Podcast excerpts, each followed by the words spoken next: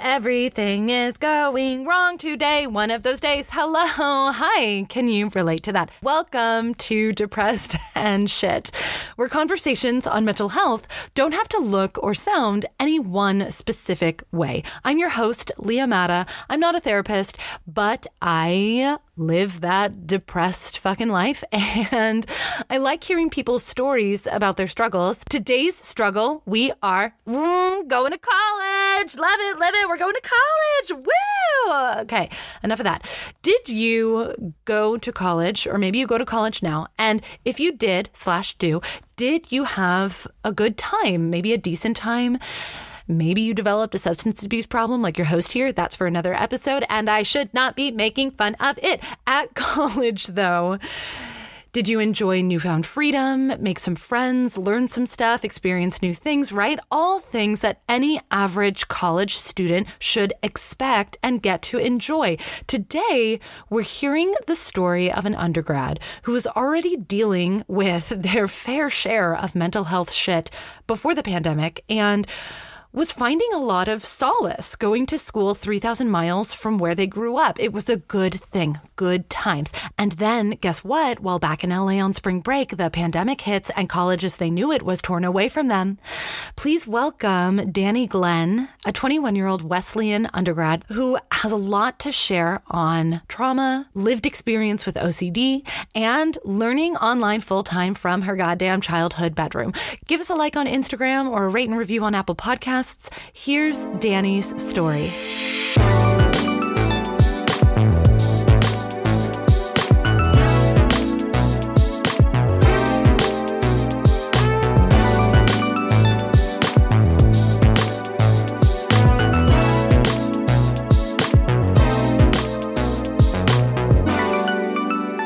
Danny Glenn, welcome to Depressed and Shit. I'm so glad you're coming on to the show today.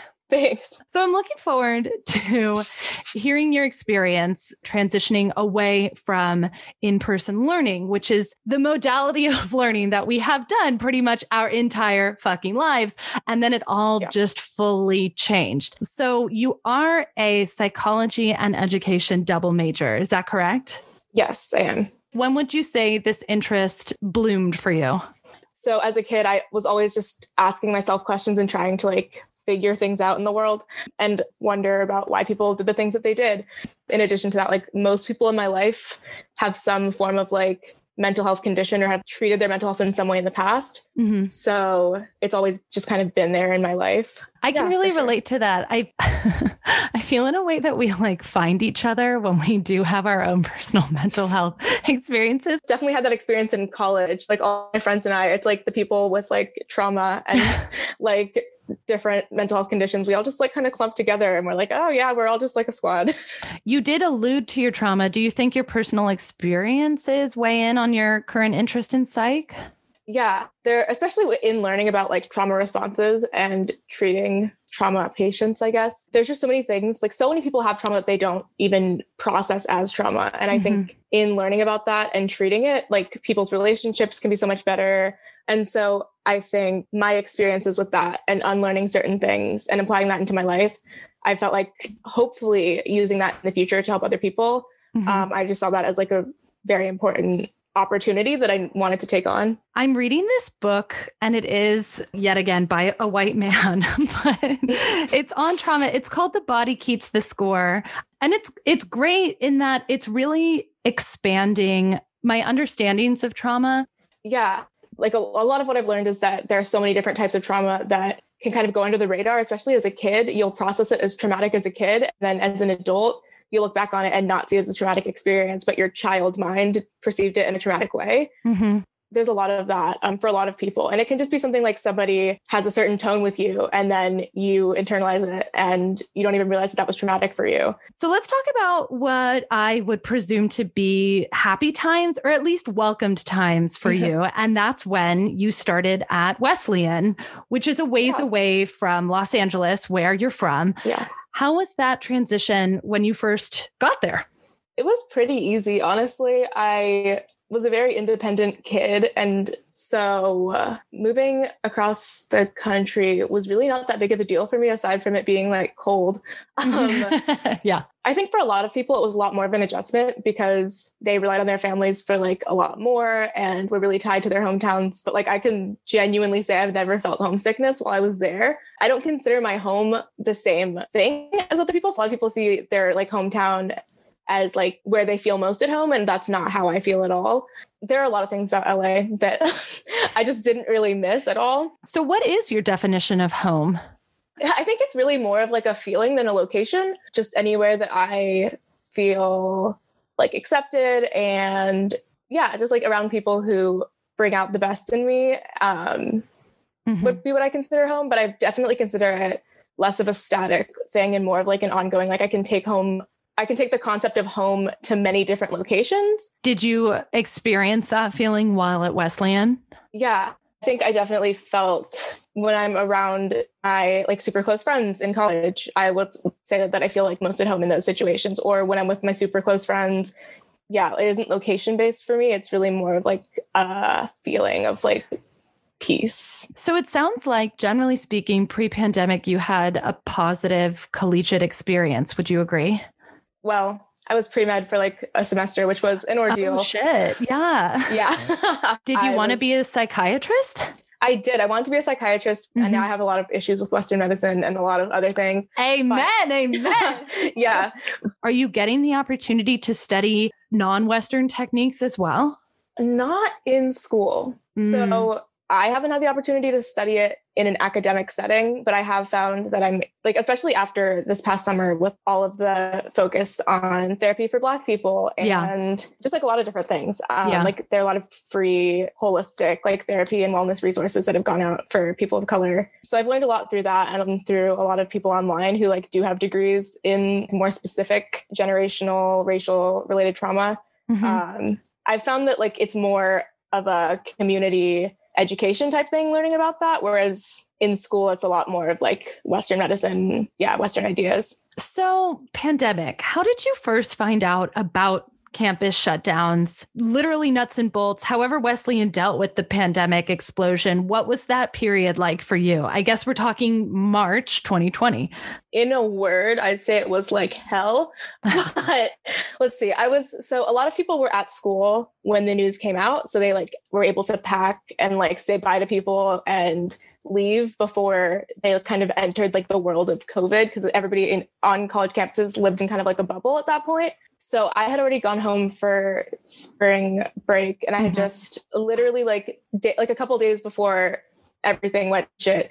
Um, I was like, I I was like, I literally cannot handle these next two weeks going home to LA. Like, I hate the city. I hate like all of my experiences there. I was like, this is going to be the worst experience of my life. And then uh, yeah, no. So no, then and then you're I, trapped. It's such like a movie moment when I look back on it. But my best friend from high school and I were like driving on Mulholland Drive and we were like looking out at like the whole very city. filmic yeah very cinematic. yeah it was very yeah and then this it just hit me like i like it was at that point it had just like hit Italy, and it was like when that video came out of like Italian doctors people, or I people like pleading to us yeah, to they were, back to the quarantine. Yeah, they were like, please just like quarantine now. And I was watching it spread. It felt like I was watching it in slow motion because I kind of was like watching it hit different people. Like, oh crap, this is like a pandemic. So yeah, it hit me then when I was like standing there, and I was like, oh my god, and I like freaked out because I just like kind of saw like a preview of like everything's gonna close, like schools are gonna close. Mm-hmm. I'm gonna be stuck here, and then I was like I didn't even think virtual school was going to be possible. I was like, everything's going to like. You thought school would stop. I think a lot of us were sort of resistant, or it just took us a while to really digest what we were seeing on the news and being told was about to happen. It sounds like it registered very immediately for you. You also, I yeah. guess, had a lot on the line since you were physically in a place that you weren't super jazzed to be in. Yeah, it hit me very quickly, I think, because I have OCD. So I'm always considering the worst possible case scenario like always like all of my actions well not now because i'm like in therapy go me but like in the past my actions have always been preventative so it's like oh i have to do this thing to avoid this like negative outcome mm-hmm. so like my whole life i was like oh i have to do well in high school so that i can go to college and get out of a toxic home environment and like mm-hmm. a and a city that I don't enjoy being in and like all these different things. It hit me really quickly because I had already like imagined all of those things happening. I was like, oh crap, like they're all happening. Oh like I was right. It was so bad. Was your Yeah. OCD diagnosed at that point in time?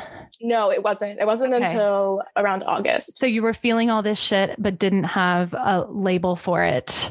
Yeah, like I knew I had anxiety. It was actually very calm. I, I felt very calm because I'm so anxious. I'm always trying to prevent the worst case scenario. I was like, oh my God, it's actually happening. So I was like, I can't do anything about it. I was like, it's just going to turn to shit. Like, woo, I can't really do anything. Yeah. So let's see. Campus, I got like a notification that campus was closing. And I was like, well, I think the most stressful part was realizing that like all of my stuff was in another state I couldn't. Oh my God, anything. that hadn't even crossed my mind. Yeah. Yeah. So like, because I had just- literal I- possessions. yeah, like I had packed for a two week spring break Oh my goodness. without any schoolwork or anything.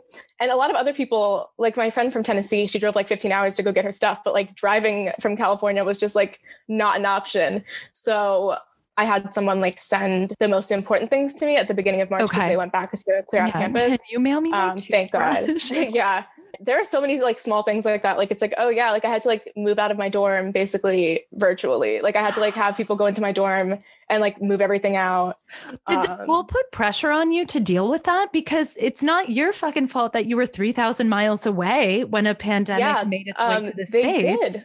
Oh, Yeah, they were very rude about it actually. They were like, yeah, you have to like get all of Mm-hmm. your stuff out. Like there's a deadline. And I was like, okay, I don't know what I'm supposed to do. Why can't I just leave my stuff yeah, you can't get on an there. airplane right now. I mean, you No, can, yeah, exactly. but No, they were like, you need to get on a plane and deal with it. And it was really difficult for people who had canceled a flight, couldn't Mhm. afford to like, couldn't afford a flight back, couldn't Mhm. afford to like have people move their stuff out professionally. It was kind of like they were just stuck. And the school was like, we're going to leave your stuff out in the street if you don't pick it up. oh my And, goodness. yeah. But a lot of people were in a very difficult situation of do I spend money that I don't have to fly back, even though it's unsafe, or do I spend money that I don't have to have people move me out? It's wild how, in unprecedented moments, institutions can just be so ruthless. Oh yeah, don't even don't Like- even like get me when- started on institutions when- being ruthless. I have a lot to say, but yeah. well, then, okay. So you're home. So, Yeah. Well, mm, maybe that's actually not the word to say. You're in Los Angeles. Yes. You're in your childhood bedroom taking a full load of classes suddenly online. Yeah. How did you manage this massive shift, especially in a physical space that you had not expected to find yourself in? Well, I was under the impression I was being very pessimistic. Mm-hmm. A lot of my friends and I were because we were like we were like watching stuff happen across the globe and we just expected that the US wouldn't be as stupid as they would be. so we were like, oh, okay, like they're gonna shut Yep. down travel. They're gonna like a lot of things are gonna happen. And like I just in my mind, I was like, there are people who don't have adequate Wi-Fi connection. There are people who have like a one room apartment for like six kids. Like I was like, there's just no way. Like in my head, a lot of other people's heads, we were just like, there's no way we're all gonna be able to video chat at one point in time in different time zones. It was just so unfathomable at the time. I was Mhm. like, I'm not going to worry about school because it's going to get canceled. Like, I was just like, there's no point because this is literally impossible. And I was like, it's so inequitable to have people be in. I mean, some kids are like in a mansion, you know, in their own room, whereas Yeah. other kids are like babysitting six different kids while their parents are working like three jobs. Yeah. access to technology. Yeah, exactly. I was thinking, yeah, I was thinking about all of those things. And I was like, yeah, there's no way this is going to work. I'm not going to worry about it. And then like three weeks into school, I was like, oh crap, this is happening. Oh, and I'm not like God. doing so then you anything. had to like play catch up essentially. Yeah, I did. Um, it was hell, as I said. Um, the teachers were very lenient because it was such a new situation. And Right. I mean, they really couldn't not be lenient. Like, what were they going to say? Like, Yeah. nobody, nobody knew what was going on. Yeah. Um, like most of the professors didn't even know. Oh my god, it was so stressful. Professors like literally like can't even project something on the screen in class. How are they going to figure out online classes? And that was literally the case. Like professors did not know how to use Zoom. Like they didn't really get trained in it. Right. Um, it was kind of just every man for himself. So Did things ever start to sort of balance out for you?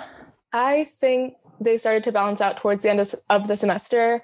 We were given an extra week actually like kind of get acclimated, which was nice, like an extra week of break. Okay. But then all of our classes were like condensed. So that was also uh, stressful. oh shit. Yeah. Yeah. Um, I kind of like fell into a routine of like waking up at a certain time. I stayed on East Coast time the entire time I was in LA just because Right. otherwise I would have been so screwed. By necessity. So- yeah. Yeah.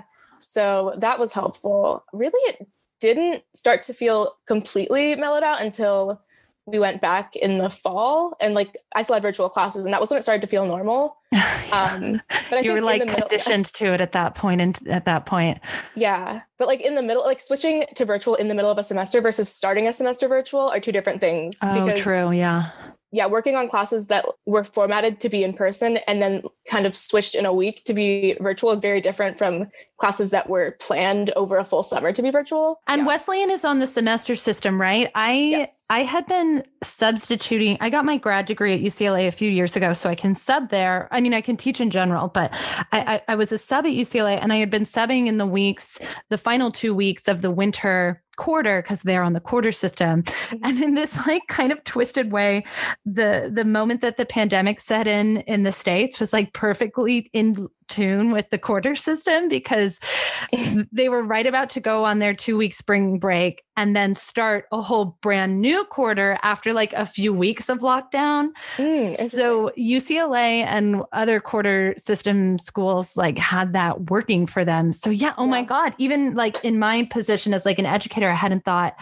what that would be like for the semester based schools. Oh yeah, no, I thought about it a lot, like in terms of professors, like it's just like especially because a lot of professors are older or like didn't expect yeah. to use technology and no. then and then like changing your whole curriculum to be online mm-hmm. without planning to and then also like dealing with all the different stressors of like students in different time zones and right all these and like with different internet connections and different just availability like during a pandemic from like random cities is just it was so stressful for the professors. I felt so bad. That's kind of wild though. It's like you guys were going through all of this together. That power dynamic was maybe like yeah. Oh yeah. Minimized was, because everyone was freaking out and struggling. yeah, it was honestly like little to none. Like ever like the professors were like does anybody know how to like move a mouse? Yeah. and we were like yeah we got it. You just like yeah.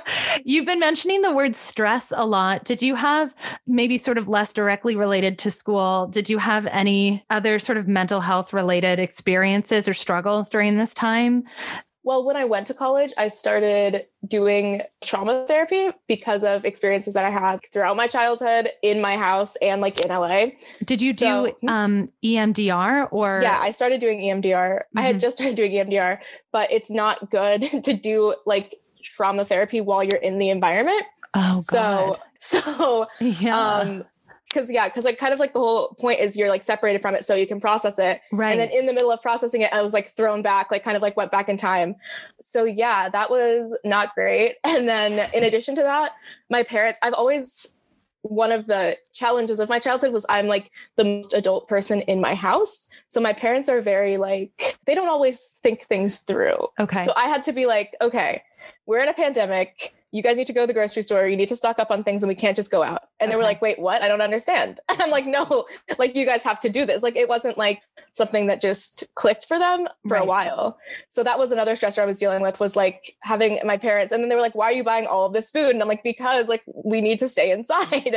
And they were like, why? And I was like, because we're in a pandemic. Oh my gosh. Um, yeah. So then I had to like spend all of my own money on food and like basically buy groceries for like everyone and like i had to like explain like step by step to them like okay this is how you deal with the pandemic because they were just so yeah they were just like whatever we're adults we'll handle this and i was like no you've never dealt with something like this before. Um you had a lot on your plate. Like a lot yeah. of ki- a lot of my friends were in the exact same position where their families just it didn't click. Mm. um because adults were very much in the mindset or like older adults were in the mindset of whatever i'm an adult i can like figure this out. I've been through things. Whereas i think it processed for a lot of younger people of like no, this is like unprecedented a lot earlier on. Yeah. And then I also have like a grandparent who we were like trying to make sure she was safe as well. So it clicked for my grandma and for I before it clicked for my parents. So I was like trying to like work with her to make sure that she had everything that she needed because I was like, don't go outside. And my parents were like, why are you guys doing this? Like, you guys are overreacting. And then eventually it hit them. I feel like it just hit everyone at different points. Were you able to support yourself or like give yourself self care throughout all of this uh, shit? No. oh my god. I was just like 100% in like survival mode at that point. Right, right. Um, when yeah. did that in more when did that intense period start to lift a little bit? Um, I think it was or never. when uh, yeah, I think it did. It definitely did. I think it was more it was just like I said like it hit people in waves. Like a lot of my friends' parents heard about it when we were in school. So a lot of my friends' parents were like they kind of seemed like conspiracy theorists looking back. They were like, pack your bags, like you guys aren't going back to school. And it was such a foreign concept to us. We were like, why wouldn't we go back to school? Right. So then we were like, whatever, they're crazy. And like they would send like packs of like hand sanitizer. And we were like, what's going on? Like, you guys are crazy.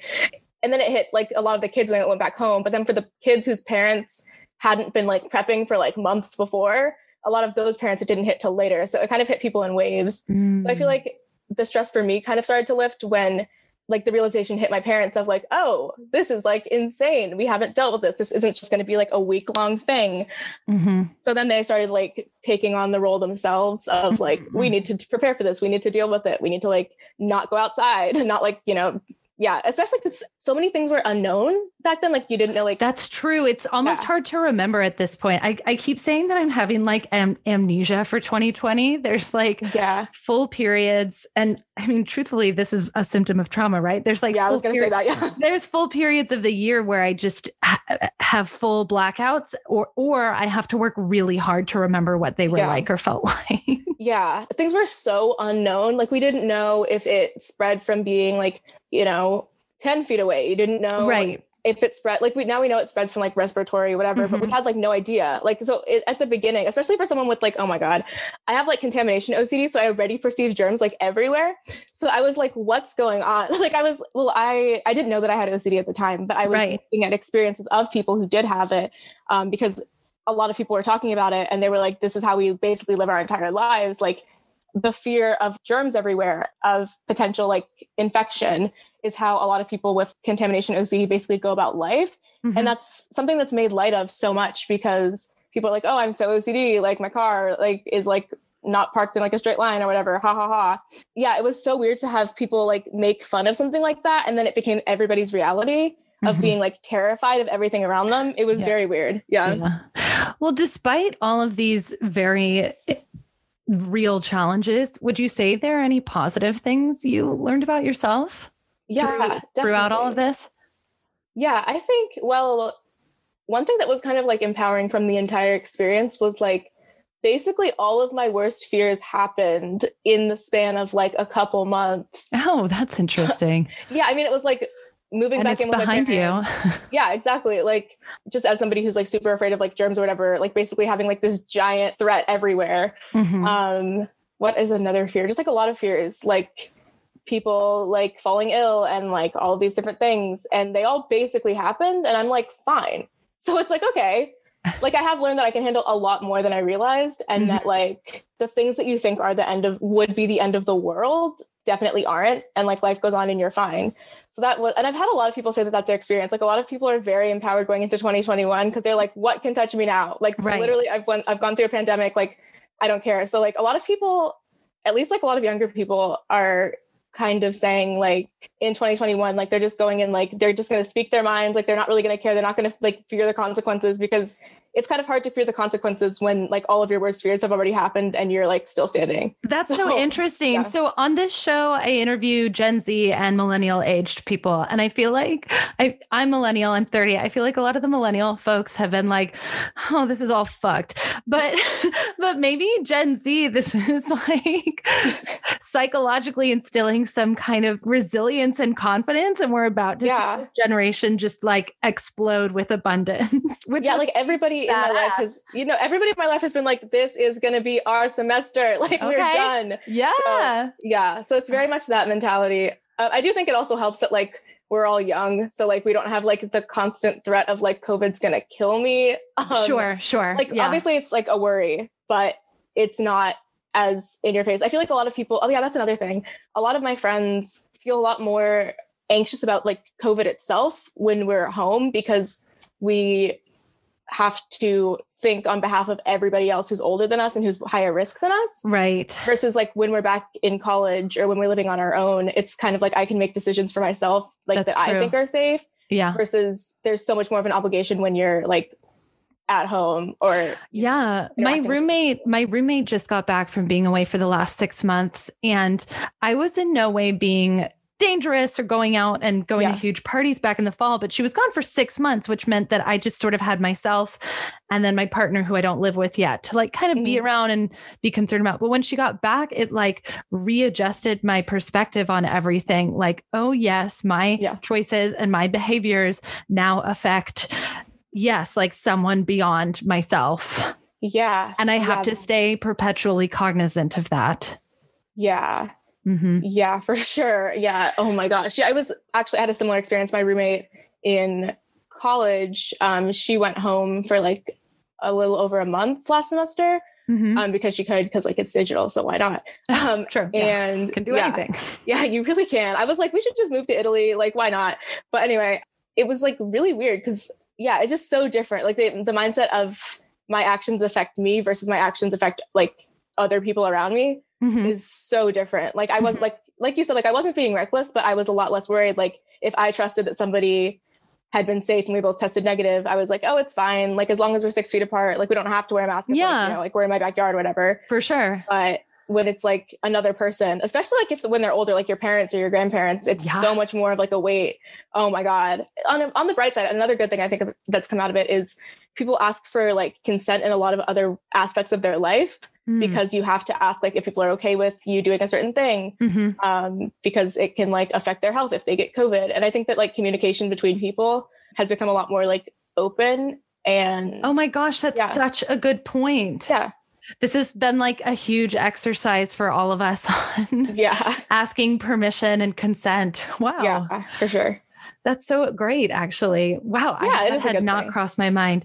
so you're going back to Connecticut in the coming weeks, yes, to, Yeah. t- to continue online schooling, but in Yes. an on campus or near campus apartment, right? Yes i have one class that's like hybrid so like we do well, I'm, I'm taking asl right now so it's a little bit hard to do that over zoom Oh, sure. So yeah, so we're doing like it's a hybrid class. So some of the classes are online, some are in person, but generally, like the bulk of most people's classes are online. Mhm. Yeah, Psych- psychology classes translate fine online, I feel like. yeah, they do. They honestly do. Like I, as somebody who has like multiple disabilities, like psychiatric and like learning disabilities, I think honestly there are some benefits to being online, just in terms of like making my own schedule, not having to like wake up super early and like get like 100% ready before class. Like i can go to class and be like a total mess and then like kind of start my day slower which is super nice. Yeah. um but then there's also like detri- it like affects other people differently and me. Like i also have adhd and that like taking class with adhd virtually is also not great because i cannot focus.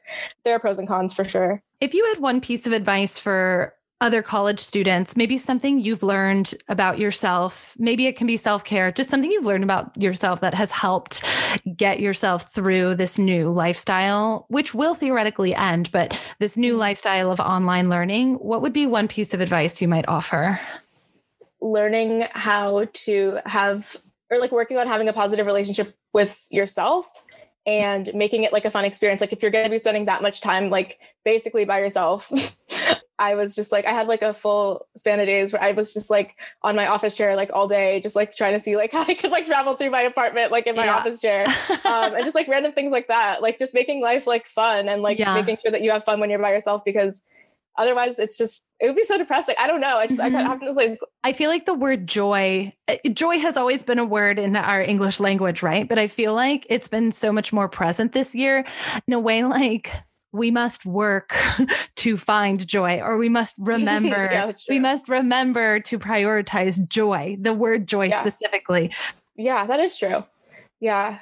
Yeah. The second thing I was thinking of is just, I don't know. I feel like when you do Zoom classes, it's so easy to push off like Zooming other people or FaceTiming with people because you're always on a screen. But Yep. there really is a difference. Like when FaceTiming is like the closest you can have to in-person communication. I think remembering to like make time to like FaceTime people just like catch up, even though you, in your head you're like, I don't want to be on a screen all day, but it does make a difference, I think. And I feel I've gotten a lot closer, like like I've reconnected with people from high school and I've like gotten a lot closer Oh. with my friends. I've gotten a lot closer with we make the effort. specific friends. I don't even know why, like certain relationships that are very strong for me now and I rely Yeah. upon for like friendships and socializing. I wouldn't have necessarily guessed that those are Yeah, people no, I agree. that would become so strong in my life and just sort of organically they have.